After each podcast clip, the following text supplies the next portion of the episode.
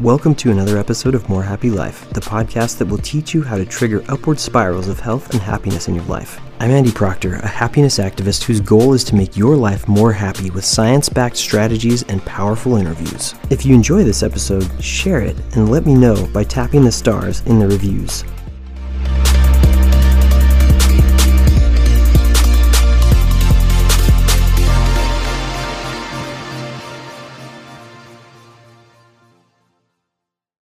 Welcome back to another episode of More Happy Life. This is your host, Andy Proctor. I'm so happy that you're here today.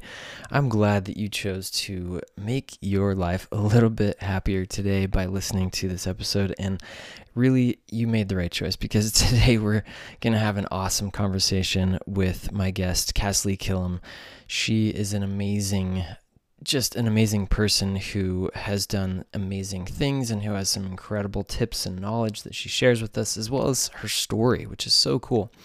So I will introduce you to her. Kasley Killam, MPH, is the founder of Social Health Labs, an impact organization that leads programs, events, and content related to social connection, loneliness, and health. She completed a master's at the Harvard School of Public Health, where she deepened her expertise on these topics and now partners with organizations at local, state, and national levels on initiatives that aim to reduce isolation and improve social well being, which we talk a little bit about in this episode, which is so cool. Kasley regularly contributes articles to publications such as New York Times, Scientific American, and Psychology Today. Kasley uh, currently serves on the board of directors of two nonprofits, is an Encore Public Voices fellow, and is a World Economic Forum global shaper. Uh, previously, she led a national community engagement strategy and partnerships for Verily Life Science, Sciences conducted research on mental health and positive psychology at the University of Pennsylvania, the, the Positive Psychology Center there, which is where positive psychology was founded, and uh, developed an award winning campaign to promote empathy and compassion. Kasley also has extensive experience working on, with startups and in healthcare innovation, which we, we talk a lot about, um, about that, about uh, a lot of the startups that are doing really cool things um, in the world um, for social health, and she really she defines social health for us as well, which is so cool. And I love her website says that she is a social scientist by training, an innovative leader in practice, community connector at heart, which is so true. And she's a phenomenal individual. I'm excited for you to listen to this episode because it is just jam packed with so many nuggets about human connection, which we all, I think, are craving right now, and how we can uh, increase and improve our health based on our just simply connecting with other people that we really care about. So, so glad you're here and welcome to this episode with Kasley Killam about social health. All right, Kasley, so great to have you on the show today. There are a lot of things that may not be great about social media, but finding amazing people like you, who I believe are in my tribe, is not one of those things. Thank you. Great to be with you today. yeah, you know, I love uh, discovering other change agents in the world and uh, was just especially interested in your focus of social health. Mm-hmm. I'm yeah, I just got accepted to a PhD program to study health psychology and friendship and the impact of of friendship on our health. So what you teach and you're talking about, you know, evangelizing about out there has been really on my mind quite a bit lately. Well, congratulations. I'm so excited for you. well, thank you so much. I'm excited for me too now. Uh, so uh, you know, and I always love learning about why people choose the path that they do. So, can you tell me a little bit about your social health superhero origin story? Uh, like, what led you to this pathway, and and why is this so important to you personally? Yeah, well, I always struggle to choose which story to tell when people ask me this question. I think the motivation for what I do comes from a lot of different sources, different personal experiences over my lifetime, different professional experiences. But knowing your love of positive psychology, I'll share one of the stories and one of the sources of inspiration that relates to positive psychology. Please. So, when I was halfway through my undergraduate degree studying psychology up in Canada, where I'm from. I was considering taking a year off. I just wasn't sure about my path. I was considering medical school and journalism and all kinds of things. And I kept vacillating over whether I should take a year off all summer until finally my brother said to me, Kasley, your excuses are bullshit. And at first, I was so offended by this. I couldn't believe it because I felt like my so called excuses were very legitimate. I was worried about how I was going to pay for it, how I'd support myself for the year. I was worried about, you know, graduating a year behind all my friends. Uh, but I thought about it for a while and I realized he was right. And so that same mm. day, I booked a one way ticket to France. And in the following two weeks, I applied for and got a visa to go live and work in France. I applied for and got accepted into method acting school in Paris. And I got on a plane and flew to France. And I studied method acting there, and it was an incredible experience. That's a whole other conversation that we could go into. It was really fascinating. Wow. But the important thing that happened while I was there is that one day I was in a little bookstore on this random street, and I came across a book by a man who is a Buddhist monk uh, named Matthieu Ricard. He is hmm. a Buddhist monk now, but he actually used to be a molecular geneticist. He did his PhD, I believe, in France, and has since become very close with the Dalai Lama. He works really closely with people like Richard Davidson at the University of Wisconsin Madison on contemplative science and on studying how meditation uh, influences the brain. And I read his book. I sat in this little cafe reading his book and it talked all about positive psychology and about meditation and about the science of well being and what are the different ingredients for not just a happy, healthy life, but a really fulfilling, meaningful life. And mm-hmm. I sat there reading that book, and the only way I can describe it is that I was overcome in every cell of my body with the strongest conviction I've ever felt that I had to dive into this way further and that this was something I needed to explore. And so as a result of that, I, you know, finished up method acting in France, and then I went and spent a month in a Buddhist monastery in Nepal studying meditation and Buddhism. And then from there, I went to Philadelphia and spent a summer um, as a research assistant at the University of Pennsylvania in the Positive Psychology Center that Martin Seligman founded. And truly, that year, exploring that research, really uh, getting into the science of well being and learning for the first time about the research on human relationships, empathy, compassion, how deepening our relationships influences our health and well being, those topics and insights, that set me on the whole path that I'm on today. And that year and that kind of internal sense of calling and that compass that emerged inside of me that said, this is the direction you need to go. You need, there's something here that that is for you. Um, I've just been following it ever since. That is amazing. I I love those types of stories because, you know, sometimes it's in this this this is why I asked this question because it's like it's not the you know well I went to school and I found the thing, and the thing is what I did the rest of my life. It's like mm-hmm. I went on this method acting, you know, jaunt in Paris for a year, uh, you know, thinking, gosh, this is what I want to do with my life. And you fought, you you just you went down that direction, but then mm-hmm. in in that like, and and it's, I love especially that it was creative. This this this thing that's just kind of this creative activity, right? Um, mm-hmm. and uh, and then you found this Buddhist uh, or this this book by um, Matthieu Ricard. Um, I don't know if I'm saying that right, but I, I just I've heard of him as the happiest man on earth or whatever. Um, and uh, you know, and I love that you said this, you just had this overwhelming, like the strongest conviction you'd ever felt that this yeah. is it. Like, this mm-hmm. is it. Mm-hmm.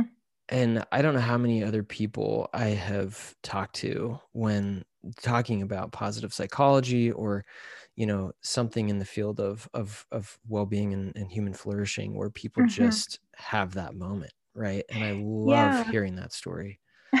Thank you.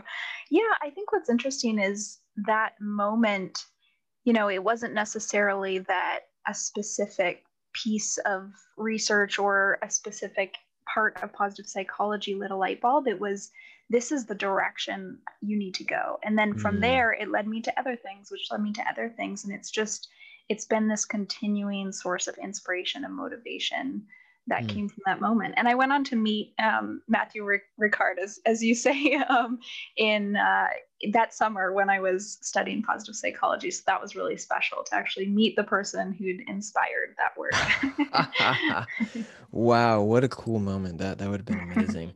um, that's so so neat. Thank you for sharing that story. I just I love hearing those those types of origin stories because we all have them you know and and if eh, and and we're all in the process of them like right mm-hmm. now everyone listening yeah. right now is in that and they're thinking like where should i go next what is my calling in life you know and so it's really cool to hear that. So i want you to tell the listeners because this is this is what you're all about like social wellness or social health. Like what is what is social health? What does that mean? Yeah. So the way i define social health is the dimension of well being that comes from connection and community. So, if you think about physical health as relating to our bodies and mental health as relating to our minds and emotions, then social health is really about our relationships. And at this point, there have been so many decades of research on how strong an influence social connection is on our health and well being, on mm. par with things like obesity or smoking or drinking alcohol. We know from the research how important it is. Mm. And so I think it's really important to use terminology that ties it to health and really elevates social connection as an imperative part of our health and well being and mm. something that isn't just a feel good but is actually necessary and a public health priority. So that's why I like to use the term social health or social wellness to really tie it into the overall uh, dimensions of our health and well being. I love that so much. You know, I love that you say it's a, as a public health priority because I think over time, you know, as we as humans age, um, we think a lot more about our health, right? And, and we mm-hmm. think a lot less about things like you know clubs and friendships and things like that but then if I, I love what you're doing because it's the same like it's it matters just as much if not more right because Absolutely. it does affect our health so that's that's that's beautiful yeah and i think you know it's it's helpful to realize that just like you eat salad or vegetables or you try to mm. get a good night's sleep or you go for a run or go to the gym social connection is as important as those other health behaviors. And so I think starting to conceptualize it in that way and really think about how is my social wellness? You know, am I feeling connected to other people? Do I have communities that I care about and that support me? You know, how are my relationships? How's the quality of my interactions? Those are as important questions as, you know, am I eating healthy foods and am I getting enough sleep at night? that's so fascinating and i love i love that we're talking about this um and you know sometimes uh, my wife and i call it vitamin c like vitamin connection you know like it sounds kind that. of silly but um, but it's true like i you know i've tested this out um, doing what i like to call me search you know there's like research but there's like me search right and i've kind of tested some of these things out on myself and and like the weeks and and like the times when i actually you know when i actually uh, prioritize connecting with with people i i do feel better and there's even yeah. sometimes when i don't feel well and i'm have the social engagement that's like you know to hang out with people who i i, I love but mm-hmm. i'm just so tired or just kind of worn out at the end of the day or whatever and and then I always tell myself, you know what, just go because you're gonna feel better afterwards. And I always do. I always do. Yeah. Yeah. I, I mean, I've experienced the same thing. I like the term me search. In terms of my own me search, I mean, I've moved around quite a few times. I've now lived in three countries and 10 cities. And I've experienced that myself, and that when I move to a new place, sometimes it's really easy to make friends and to establish a community and network for yourself. Sometimes it's harder. And to your point, you know, really noticing those differences. I've definitely experienced firsthand that in the places where I felt really connected and was able to establish strong relationships, I felt so much better. I was happier, and that translates into other areas of our life. We feel more motivated to work hard or to, you know, take care of our health in other ways because we we feel happy and and connected. Yeah, it's so so important. I feel like it's just it's such and I'm so I'm, I'm just I'm happy that that there's people like you out there that are that are talking about this. Um so you know and and speaking of people who are talking about this on a recent interview with um, Dr. Julianne Holt it was actually episode 132. Uh, we talked a good bit about her research on loneliness and health specifically. So the kind of this lack of social connection or, or a perception of of social isolation. And a lot of people, a lot of researchers have cited her research, as you know, um, about you know chronic loneliness being uh, worse than smoking 15 cigarettes per day is one of the things that a lot of people uh, talk about in the news, you know, and um, and and TED talks and things like that. And towards the end of our interview, she she actually talked about what a socially connected or uh, life that is healthy might look like. And we were kind of talking about that because I was like, well, you know, um, here's what loneliness does to your health. Well, what is what would it look like to have you know a really healthy, socially connected life? And she uh, kind of made it clear that eh, she hasn't necessarily collected the data on this, but that it's something that really needs to be done. So you know now that um, I have another social health expert on the show. I, w- I would love to have you, you know, share what you see as the sort of healthy, you know, socially connected life uh, for for the listeners out there.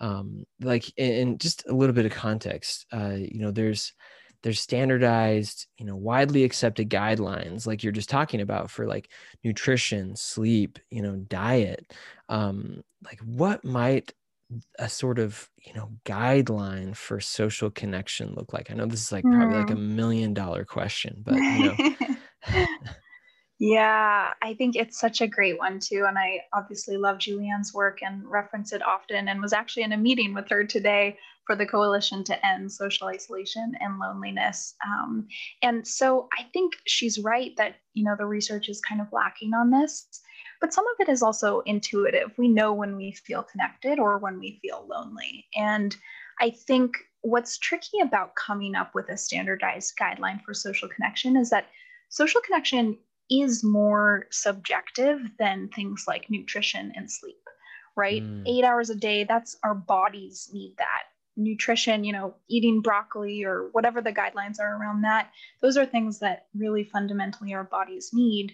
And our bodies need social connection too, but there's also this psychological element and these different personal preferences that we have, right? Me as an introvert, I enjoy fewer interactions, but really high quality interactions uh, mm. other people might feel differently. So I think there is a lot of subjectivity around our social health needs.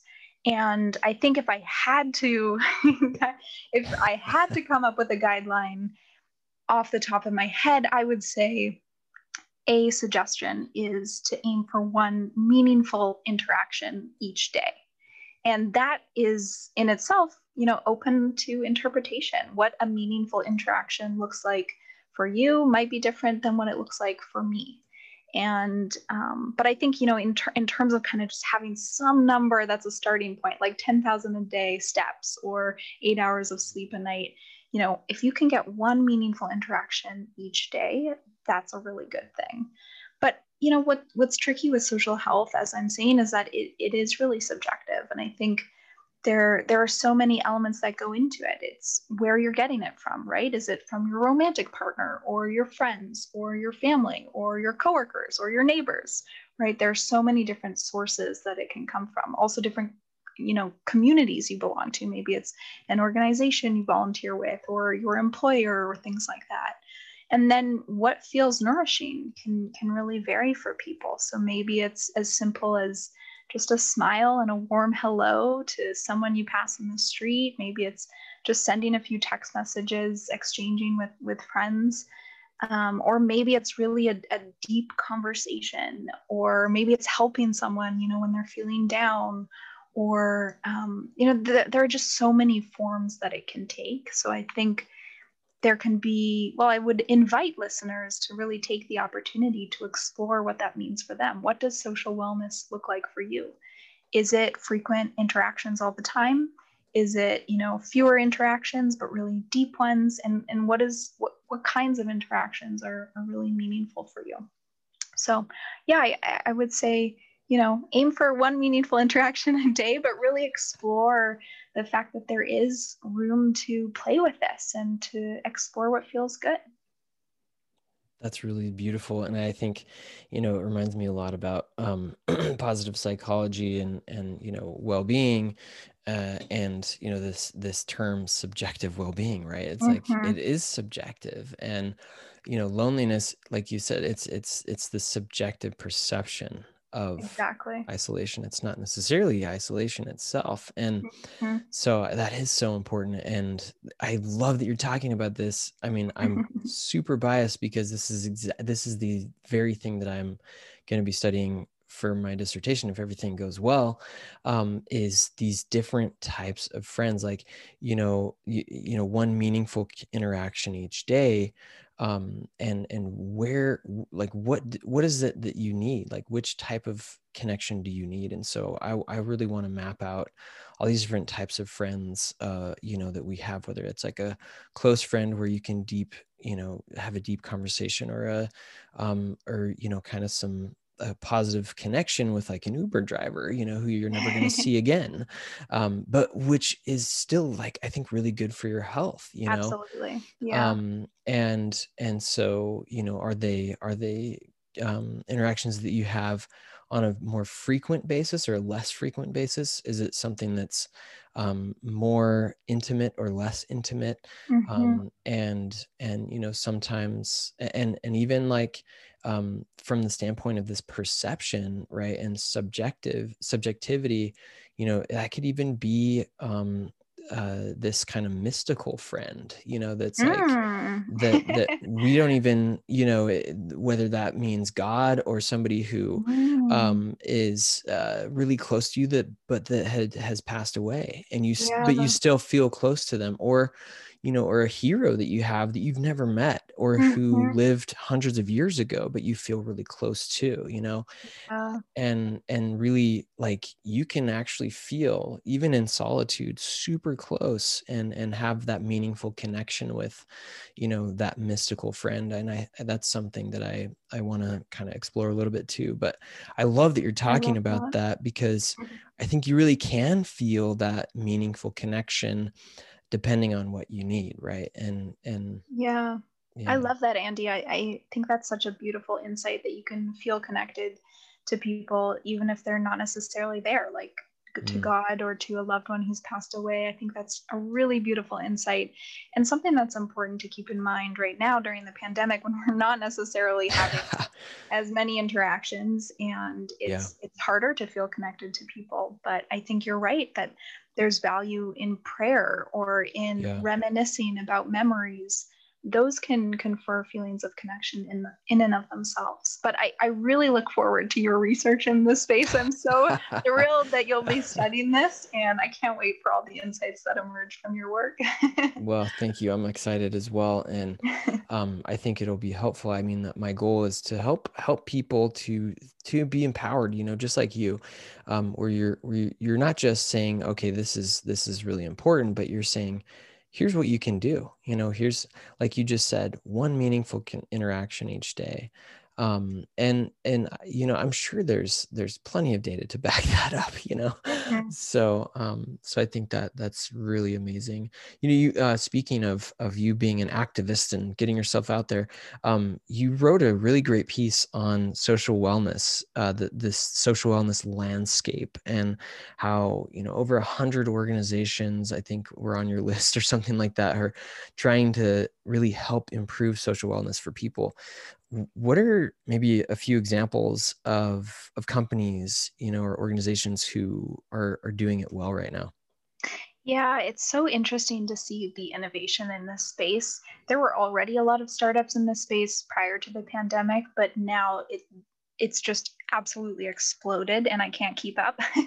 There i think the list that i have i think there's about 150 right now but i'm sure that wow. there are many i'm missing because uh, it seems like I hear about a new one every single day. Yeah. So the that article you're talking about was called "The Growing Social Wellness Landscape," and um, yeah, I, I basically wanted to look at all the different kind of tech, social media esque uh, innovations that are emerging. So there are a lot hmm. of new apps, platforms, tools um, that that entrepreneurs are creating, and that investors are investing in because uh, increasingly people see the need and recognize the fact that a lot of the current social media or technology platforms that we use, you know, they have pros and cons, but the connection is not always that meaningful.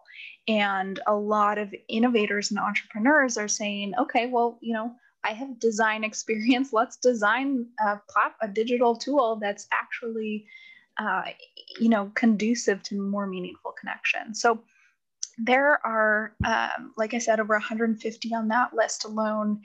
And in terms of which ones are doing it well, you know, it it's I haven't tried them all myself, obviously, um, but I think what I'll say is that there are different trends I'm seeing in what's emerging that I'm really excited about. So one of those trends is um, creating digital spaces that feel like you're in person. So it's not just kind of a couple boxes on Zoom. It's actually like physical spaces where you can move around a landscape and interact with different people who are in different places in that. Mm. Um, or things like some of the innovations in virtual reality or augmented reality that actually enable people to feel like they're physically in a space with other people. Those I think are really mm. interesting. Some of the others are around intergenerational connections. So there's a lot of startups emerging that try and pair people of different generations, especially younger people with older adults who may have different needs. Um, Papa yeah. is a great example of that. Nesterly, uh, Mon Ami. There's quite a few startups in that space that I think mm. are really interesting. I think there's so much value in intergenerational connection. So it's really great to see that happening. Another um, that I think is interesting is there's a lot kind of focused on bringing people together across political lines and across mm. other divides. And I think right now in the US, we really, really need that. I mean, the division and polarization is pretty palpable. Mm. And so it's interesting to see the way that they are kind of facilitating those conversations. Um, and there, there's much more. I mean, I, I, think those are a few of the trends I'm seeing. Yeah. There are others. The other thing I'll say is that that document specifically focused on kind of technology and social apps, but there's a ton of in- innovation beyond that related to social isolation and loneliness.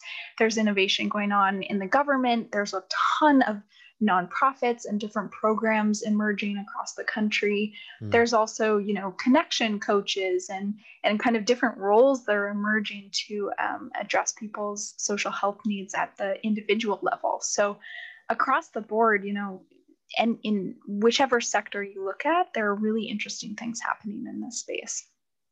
That's really uh, very hopeful, honestly.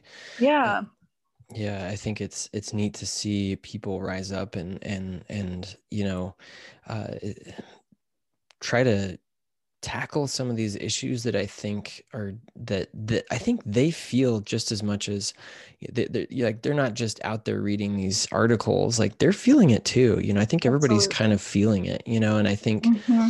i'm i'm really excited for the day where it becomes normal to say you know i'm lonely mm. and and like it's it's just as normal as saying like hey you know i'm, I'm kind of hungry let's go get a bite to eat you know it's like i'm lonely and um like there was a study recently that that um i think it was through MIT or something mm-hmm. where they showed you know that 10 hours of hunger um, registered in the brain very similarly to 10 hours of of loneliness or yep. of social isolation um, which was just fascinating right yeah. Uh, and so anyways i think that's that's really hopeful to see people um, and organizations and and the government kind of rising up and speaking of the government you know in the in the mm-hmm. us like we we just barely passed this big kind of election season you know tension kind of is still a little bit high probably from that um, and you know we're thinking a lot about the government and um, i think i have i've looked at other governments like like the uk and um, uh, like for example that has a minister of loneliness you know i interviewed somebody else who um, uh, who was was a part of an initiative um, under the Ministry of Loneliness in the UK called the Friendly Benches. I can't remember mm-hmm. If uh, it was. I think it's Lindsay Smith. I, I hope I didn't forget her last name. Lindsay Smith. I'm pretty sure she's an amazing person who's over that, and she's doing great things. Um, and uh, and you know, I think that there aren't. At least uh, my perception has been that there's not as many things going on in the United States to help with the loneliness and social isolation problems. Um, but maybe like you're saying that there's there are some really innovative things that are going on in the government. You just mentioned the Coalition to End Loneliness. Like mm-hmm. what are what is going on in the U.S. Uh, or even in specific states, you know, to help with this loneliness problem? Yeah, totally. So, well, first of all, I'll mention that uh, it was just announced last week that Japan has also now appointed a minister for loneliness, which is wow. really interesting. They had a huge rise in suicides over the last mm. year. And because they uh, found that social isolation and loneliness was a big contributor to that, Mm. They uh, they just appointed a, a, minister to to focus on that as well. So it'll be interesting to to see what what comes of that. Yeah. But yeah, in the U.S. closer to home, um, you know, there there we don't have a minister for loneliness or a secretary for loneliness but there are some really interesting things happening so one is on the legislation side there's actually been some policy passed and proposed um, recently related to social isolation and loneliness. So, one is that last year, the Supporting Older Americans Act, which actually became law, included specifications for the Assistant Secretary for Aging to focus on isolation and loneliness among older adults, specifically, I believe, uh, to create a report as well as come up with a long term plan to support different state and local initiatives. So that mm. actually passed. And hmm. then more recently, there was an act that was proposed, and I think it might have been reintroduced or is about to be reintroduced, called the Strengthening Social Connections Act. And this, again, is, is focused on social isolation and loneliness among older adults, um, but it'll allocate actually a significant amount of budget and funding toward activities um, around this. So that's really exciting. But so that's kind of on, on the policy side. And then in terms of what's underway, the Administration for Community Living is a, a government body that runs initiatives for uh, older adults and people with disabilities.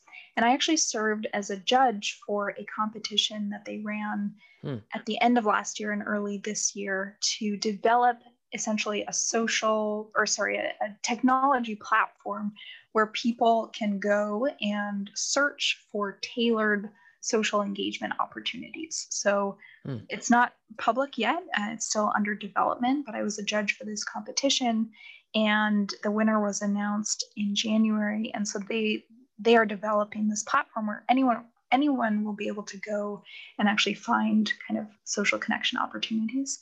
Um, wow. It is again designed primarily for older adults and, and people with disabilities.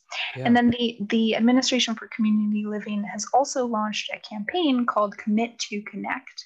And that is geared uh, again at, at raising awareness about social isolation and loneliness and really kind of accelerating solutions uh, in different states and, and communities. So those are some exciting mm. things. I mean, I will note that all of that is really focused on older adults. And I think that's mm. a hmm. huge gap in the government efforts right now. A lot of the studies have shown that social isolation and loneliness actually affect younger generations more than older adults, especially mm. Gen Z, um, as well as millennials. So I think that's kind of a gap and we need to make sure that a lot of these federal initiatives support people of all ages especially now i mean we're right yeah. isolation and loneliness during the pandemic are age agnostic everyone is at risk for feeling them mm. um, so i think it but even even outside the context of the pandemic it's really important for uh, these solutions to be inclusive of all ages. And then at, at kind of the state and local level, there's so much going on. I mean, I'll just say I'm involved with the AARP Massachusetts Task Force to End Loneliness and Build Community. And we've done a number of events. We have a campaign called Reach Out MA, um, and we've published a report um, with recommendations for how communities can strengthen community ties uh, in their neighborhoods. So mm. there, there really is a lot going on, but I think it's just the beginning. we need mm-hmm. to expand to more ages. Um, and we need to really involve all kinds of stakeholders, right? It's not just up to government to address social isolation and loneliness. There's a lot that needs to happen for that to, to come to life. That's so hopeful. I love I love hearing all that, and it makes me excited um, that there are so many you know like organizations. Um, I mean, this is that's just the government, and and you just listed also you know all these all these companies too um, mm-hmm. that are mm-hmm. that are doing things. So, I mean, it's out there. There's a buzz. There's a you know there's a movement that's happening, and it's hopeful. You know, I'm I I'm uh, very clearly an optimist, and I think I mean podcast about happiness, right, and about um, a more happy life, and and I really do believe it. I I'm I'm a believer in it, and I think um, uh, you know I, I don't I don't avoid the negative. Um, well, I don't I don't try to uh, block out all the negative news or or or, or I guess um, pretend that it's not happening um, because it is, you know, and, and I talked to Mauro Gatti about this um, a couple episodes back about, you know, uh, the his thing called the happy broadcast and really not it's not about you know ignoring the bad stuff it's about really highlighting the good stuff and i love that we're talking about all the good things that are happening here because it is i think the world is getting better you know and, and there's there's data that shows it i mean um you know if anybody's read um, Johan uh, Norberg's book called Progress. Um, his he's an economist who you know talks about the fact there's like ten major areas that the world's getting better. You know, and and so I think not that there's no bad things happening in the world, but I think there are lots of good things, and this is like the best time to be alive in all of history. So thank you for like increasing that because I think a lot of people are, are afraid that like, oh gosh, this is like, I mean, it is it is an issue that we are we, we need to we need to, you know, tackle, obviously. Like you and I are both like dedicating our our so much time in our lives to this. Um, but you know, but but but things things are getting better and people are people are reaching out to, to do good things. So anyways absolutely. there's there's lots of good underway and, and i share yeah. your optimism. Yes yes. No it's it's so true. So um so so so speaking of of pessimism so there's a very very pessimistic or very uh kind of uh, negative light uh, documentary. I mean, a lot of documentaries are, are really good at that. But um, uh, the the social dilemma, right? It just came out. Well, not just, but it came out recently in the last year or so. Um, in, eh, on Netflix and um, has has come up in a lot of conversations because you know other than being a well-being activist um, you know I'm, I'm also a social media and digital marketing professional and so you know people are always like oh have you seen the social dilemma? You know and um and so so first of all have have you seen the film? It's it's it's okay if you haven't but have you seen social dilemma? Okay. Yeah i uh, have. Yeah. I actually knew tristan okay before yeah. he went and got all famous. But it's been incredible to see him spread this message and really mm. advocate for humane technology and so yeah i i mm absolutely have seen the film and was really excited to do so. Cool. Yeah. No, that's awesome. Um, do you do you think that like um, maybe I should ask the question like, what do you think was the main message of the social dilemma? Whoa. for for, for well. you, maybe for you. And no, or yeah, sorry, that's kind of a huge question. no, I'll take it. there's a lot of there's a lot of a lot packed in there, but yeah, I I guess the takeaway for me is that we need to do better. yeah. Right? I think um you know, I'll speak to what I know. So, yeah, what I've read in the literature about social media use is pretty conflicted, right? There are studies showing mm-hmm. that social media makes you depressed and miserable and feel awful about yourself. There's also studies showing that it's really good and it makes you actually feel happy and feel more connected to people.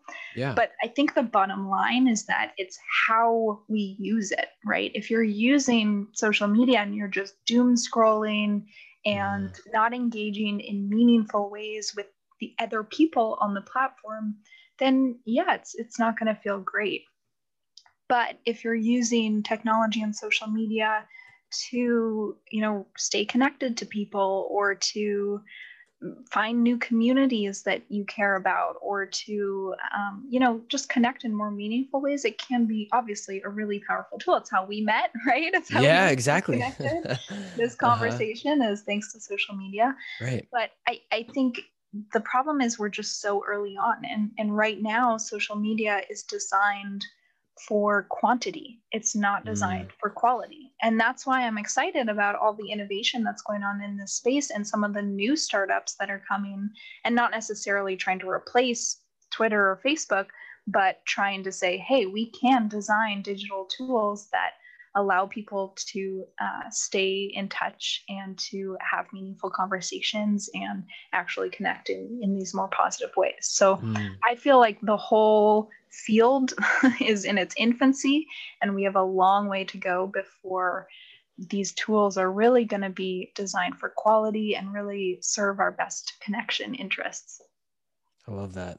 Yeah, I think that's really powerful, and I, I love, you know, that uh, you know, doom scrolling and mindless scrolling at all. I think scrolling just without without a without a you know purpose of the scrolling can just be so bad, um, and uh, and can also give you a neck ache if you if you haven't you know gotten out of bed yet, you know, and you're just like, wait, oh my gosh an hour later.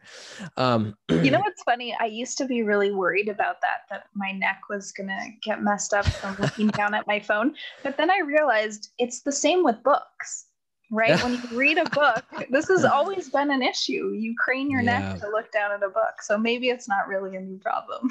Right. Yeah. No it's it's true. It's true. Um yeah and i i and i just i love that you talked about you know the good that comes from social media and um you know going back to what we were saying that, that one meaningful connection per day right? Mm-hmm. like a lot of times that is through social media or through some app that's been developed. You can call it social media if you want to call it social media but that has allowed me to feel like i belong to yeah. somebody else or has allowed me to feel like i'm a part of something meaningful or has allowed me to to connect with somebody in a way that adds to you know the story that i'm telling myself. Yeah and i think that that is so powerful when we can do that. I, I have i have so many friends. I have, I have this friendship wall on my wall where i just like i this is something that i decided to do a couple years back um, because i had all these pictures on social media and on my phone of my friends and myself. And um, but like how often did i go looking for those pictures of people that i'm connected to mm-hmm. and so I, I built this album in my phone called friendship wall and then i ended up just using this like free app that's called i think it's like free prints or something like that um, that allows you to just like print off your photos like like you used to at walmart you know like when you brought the roll of film in and you know and they printed it off for you and and so I just it's it's it's very not aesthetically pleasing, um, but it's very inspir- inspiring to me because it helps me to look at those pictures and say, hey, like I do have friends, you know, just on my wall. So, um, you know, I love that. I love so that. it's kind of my yeah, but um, I, I think I got I kind of got lost in, in a tangent there, but I like I, that. That's really neat. I mean, you could also you said it's a bit of an eyesore. You could also use frames and make it pretty. you should, yeah, you really you old would, school. my wife would just love you. So no, I, I I agree. I, I should I should definitely do that. Um, but, but to it helped. point, Andy, about kind of social media and and it being good. I mean, I also think about right now going through the pandemic. If we didn't have FaceTime and Zoom and and Yeah. you know Facebook, how would we how would we manage this? I mean, I have a Yeah. great grandmother who passed away from the Spanish flu. And Mm. she, when she first exhibited symptoms, she was isolated on an island off of Washington State, I believe, and completely cut off from her family, of course, because it was contagious. Mm. And she died there alone without any contact. It's not like she had a smartphone where she could be texting her family and FaceTiming with her kids. She passed away in complete isolation. And so I, I do think about the fact that I'm very grateful to have social media and to have these different technology tools right now so that we're not going through this completely alone. We we can reach out and connect Yeah. with people no matter where they are. Yeah, I, I totally agree. And um and it, that helped me to remember why I went off on that big tangent was because half the people, probably or more, um, that are on my friendship wall have come because of a connection through social media. Mm, And so those are the people that I really that I hold dear and that I've gone deep with and that I've, you know, that we've taken it offline, you know, and mhm. we've gotten in person and we've we've you know broken bread together or whatever and it it just it's it's because of social media that that happened and Yeah. um and so yes they are real people and they're now on my wall but if if it weren't for you know twitter or periscope or um you know instagram or facebook or my blog back in you know the day um i, I don't know if i would have come to know those people yeah. it's and maybe that's generational right but but i think it's powerful Absolutely. I also work with a lot of patient groups and kind of in the healthcare space. And, um, you know, I, I think about patient groups where people have really rare diseases and they're Mhm. able to, you know, they don't know anyone in their neighborhood or their city who shares their rare disease, but they're able to connect with people who do online and to find Mhm. that support, to be able to share learnings and, and share in that healing journey and that is incredibly powerful. That sense of support from someone who understands you and a lot of those re- relationships would not happen without technology. So you're absolutely right that there are definitely ways that we can find our communities and, and find people who end up becoming our best friends. Yes, yes, a hundred percent. So I want to kind of uh, before we a couple questions left here. Um, Mhm. uh, one thing, kind of, we were talking a little bit about how you know this this is um, something that's starting to become more of a public health priority. So how, if if if you had like a you know a genie in a bottle and you could just have three wishes, you know, and one of those wishes was to like do the things that would help make positive social relationships a public health priority like what would that be what would that what would you ask the genie Oh, ah, that's a great question. you know, it's interesting. I, I wrote an article, I think it was three years ago, called To Combat Loneliness, Promote Social Health. And in it, I, I kind of laid out, I referenced Julianne's research and I laid out, um, you know, what we needed to do to create, uh, to make a, to make social relationships a public health priority. And I recently reread that article and I couldn't believe it because so much of what I laid out in that article and so much of what Julianne laid out in her research is happening. It's really underway. I mean, this this movement is happening. Relationships are becoming a public health priority increasingly. And so it's really exciting to see that happen. So yeah I, I think the question or the wish for the genie is is not to make that happen it's to really build on the current momentum and to make sure that um, the action that's underway continues and expands so Mm. right now i think the the kind of three focus areas I would say in my mind are one, really communicating the research to the general public.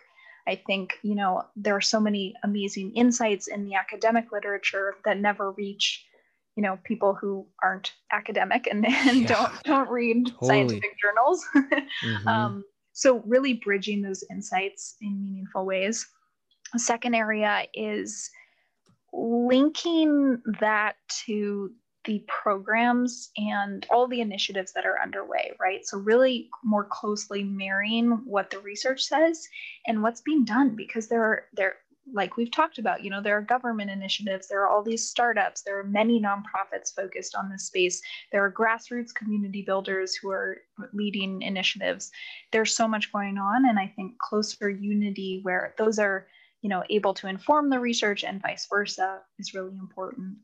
And then hmm. the final kind of most important part is that I think we need to start prioritizing social connection at all levels and in all industries. So it's government policy to, to kind of really legitimize this issue and to allocate resources to it. It's employers recognizing that they can benefit from running yeah. social wellness programs. There was really interesting data that came out of Cigna estimating that mm. lonely workers cost the US economy $406 billion each year in lost productivity and missed work days because employees are lonely. Um, wow. So that that's a huge toll. so oh it's gosh. employers running programs. I think it's schools teaching emotional intelligence and social skills and kindness and empathy to students. It's healthcare providers screening for loneliness in doctor visits. There's a whole movement um, mm. inspired by the UK's practice of social prescribing to really uh, put this put loneliness into doctors' visits. Mm. It's also architects and urban planners designing our physical spaces and our neighborhoods and our buildings for connection and optimizing our, our places for for community. And it's each and every one of us taking action in our own lives reaching out to our friends and family really making relationships a priority in our own lives. So i think you know it it starts small but you can already see as we've talked about all the things that are underway. And as that grows and grows and there are all these different stakeholders you know creating programs and and taking action it that's that's how you change a culture. And that's how our culture comes to really prioritize and, and care about and be centered on social well-being. Wow. That's that's just so inspiring. And I, i'm excited um, for for the for the genie to uh, to grant those wishes. Me too. And uh and you know i think it's it's inspiring because i was just reading about how you know depression is um I think it's worldwide, you know, the number one uh, cause of disability and cost, you know, um, mm. um, f- of disability uh, comes from from depression, and um, you know, there's definitely a link, you know, between loneliness, absolutely, and, and, and depression and um, social and, and anxiety even, and you know, and so I'm just I love this vision that you're this picture that you're painting. So I think it's it's amazing. So um you know what I, I asked this question to all my guests and I love this question and I'm excited for your answer. So we've talked about a lot of things, but what other advice do you have for listeners who just really want to have a more happy life today? Mm-hmm. Well, I think for me, happiness is really about meaning and purpose and deeper fulfillment that comes from focusing my energy on projects and collaborations and, and work that I believe is meaningful for the world and, and is helpful. And I think, mm. you know, it it might not be your day job, right? We have to pay bills and we have to have to do things to make the world work, but it could be volunteering with an organization, or it could be cooking a meal for a loved one, or you know, there there are so many ways to kind of tap into activities and causes that we care about and that really elevate the everyday to something more important, to something that we feel energized by and that makes us feel alive. So to me, it's like living a happy life is really about contributing and feeling like what I'm doing matters and is aligned with my sense of inner calling and purpose. Um, because I think, you know, I talk a lot about the importance of connecting with other people, but you also have to connect with yourself and your own sort of inner wisdom and compass and let that drive you. So, whether it's in your day job or through, you know, activities you do uh, for fun, I think really living your life around meaning and purpose um, that's that's the best we can aim for. Mm-hmm. love that. That's beautiful. I love it. Thank you so much. This has just been so such a pleasure. And um, one of my favorite things to do in life is to to connect with with amazing people like you on my podcast. So thank you so much for your time. Where can people find you, follow your work, um, you know, discover more, support you? Yeah. Well, thank you so much, Andy. This was so much fun. And I'm really, really excited for your PhD and all the amazing work you're going to do. And I can't wait, wait to write articles about the studies you publish. Um, so if people want to want to connect with me or follow my work, I have a website, kasleykillam.com. You can find all my articles there. You can subscribe to my newsletter there. You can learn more about me there. Um, and I'm active on Twitter and Instagram as much as uh, as much as my well-being will allow. so, so, definitely uh, follow me on those two spots, and it's just at Kasley Killam. Excellent. Thank you so much, and we'll definitely link to that. So, thank you for your time, and I appreciate you being on the show. Thank you so much, Andy.